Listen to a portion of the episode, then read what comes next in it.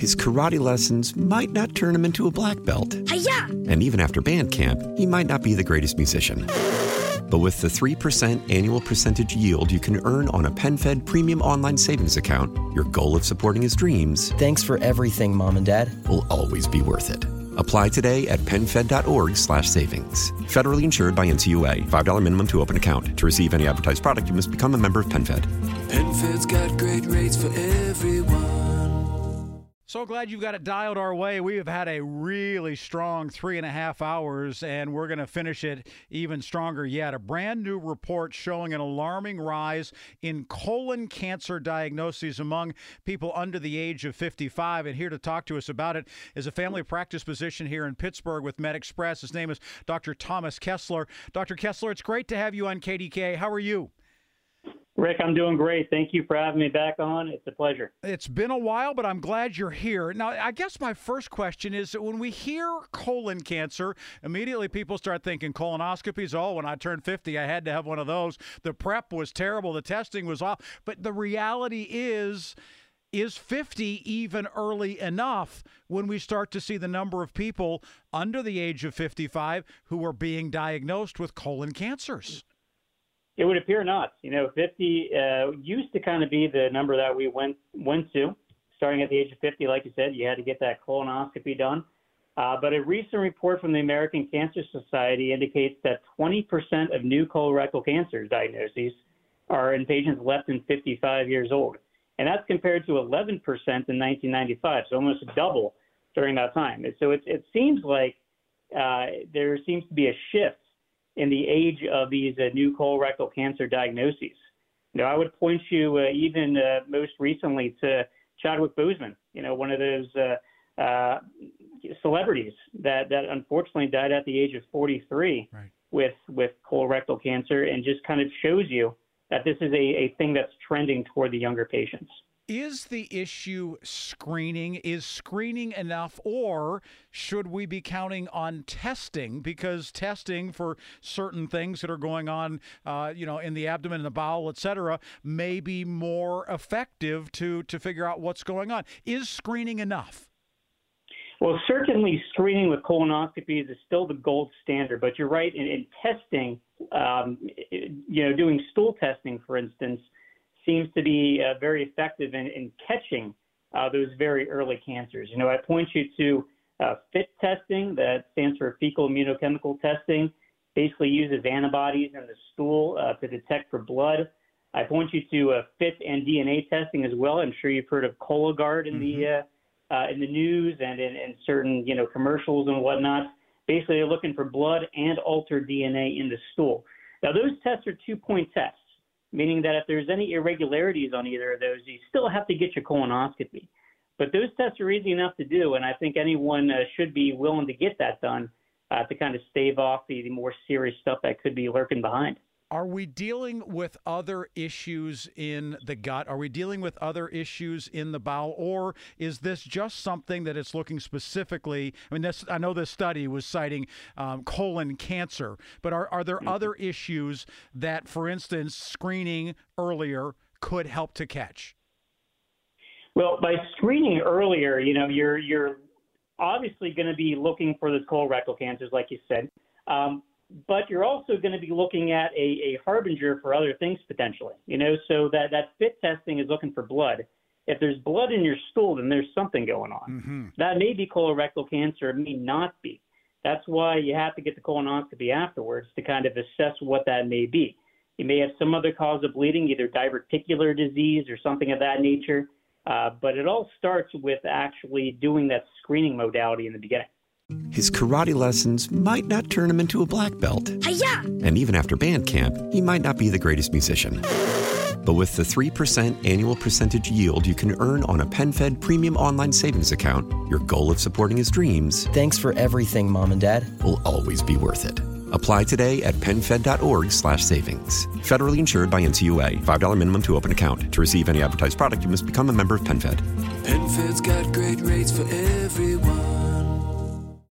Let's talk about the issue of oftentimes people get a colonoscopy done, and the physician, you're in recovery, comes back and says, Hey, we found a couple of small polyps. We don't think it's anything to be concerned about. We want to biopsy them and make sure. Help us understand, Dr. Kessler, what a polyp is. How can that be an issue? Why may it, why may it not be an issue to be concerned about?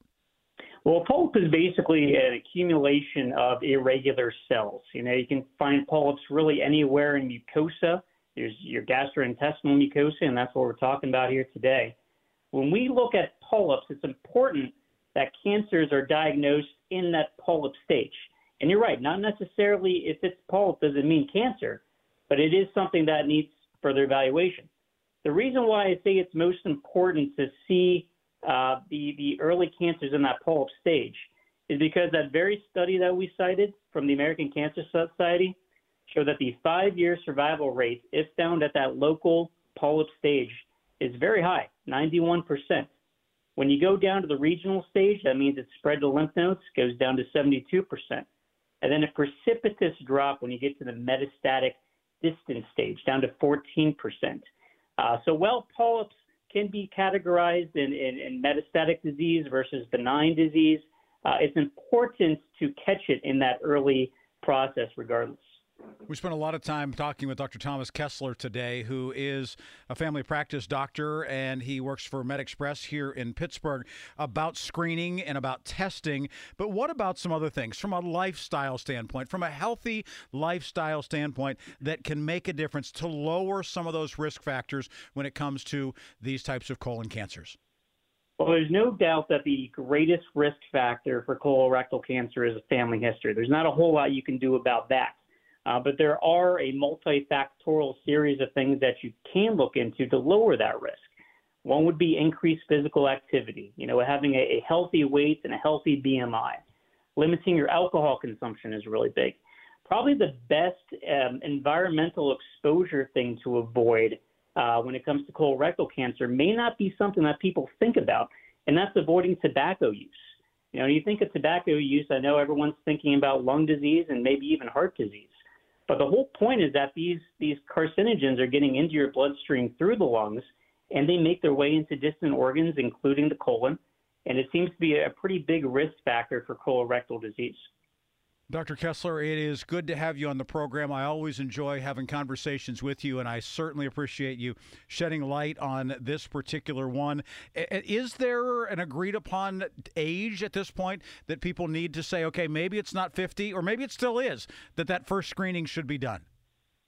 Well, certainly at the age of 50, you better be getting some screening done. But it seems like over the last couple of years, the American Cancer Society, especially, the United States Preventive Task Force secondarily have both recommended that screening shift be done at 45 instead of 50. Uh, and that's really taking into account the, um, the, the, the, whole body of evidence that we have in front of us as far as when these diagnoses are being made. And like I said, it's an early shift now. We're seeing a lot of younger patients getting it. And those patients that get it at a younger age seem to be uh, more of a um, of a higher grade cancer as well. Um, and, and that's that's awfully important. You know, these these patients seem to be do worse off than those that are that are uh, at the age of 55 or older. Dr. Thomas Bozeman joining us, or sorry, Dr. Thomas Kessler, excuse me, joining us here on KDKA. Dr. Kessler, thanks for your time today. We appreciate it. Rick, it's my pleasure. Thank you. Yep, always good stuff. He is with MedExpress, located here in Pittsburgh, a family practice physician talking to us about the increase that is there. Hey, and if you want to share this with somebody you know, somebody who needs to get a screening, somebody who is in that age bracket, it's available on kdkradio.com. It'll be available as a podcast on my page as well please feel free to share it and make sure that others hear this important discussion. His karate lessons might not turn him into a black belt. Hi-ya! And even after band camp, he might not be the greatest musician. But with the 3% annual percentage yield you can earn on a PenFed premium online savings account, your goal of supporting his dreams. Thanks for everything, Mom and Dad. Will always be worth it. Apply today at PenFed.org slash savings. Federally insured by NCUA. $5 minimum to open account. To receive any advertised product, you must become a member of PenFed. PenFed's got great rates for everyone.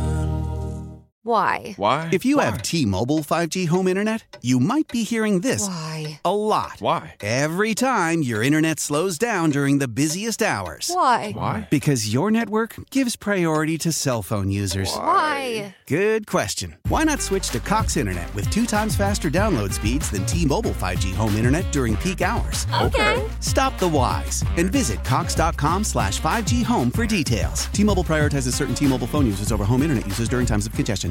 Celebrate and save at Ashley's anniversary sale with Hot Buys, your choice of colors starting at just $3.99. Ashley Sleep mattresses starting at $2.50. Plus, receive a free adjustable base with select mattress purchases and shop top mattress brands like Stearns and Foster, Tempur-Pedic, Purple, and Beautyrest Black with 60-month special financing. Only at Ashley. Subject to credit approval. No minimum purchase required. Minimum monthly payment, down payment, tax, and delivery may be required. See store for details.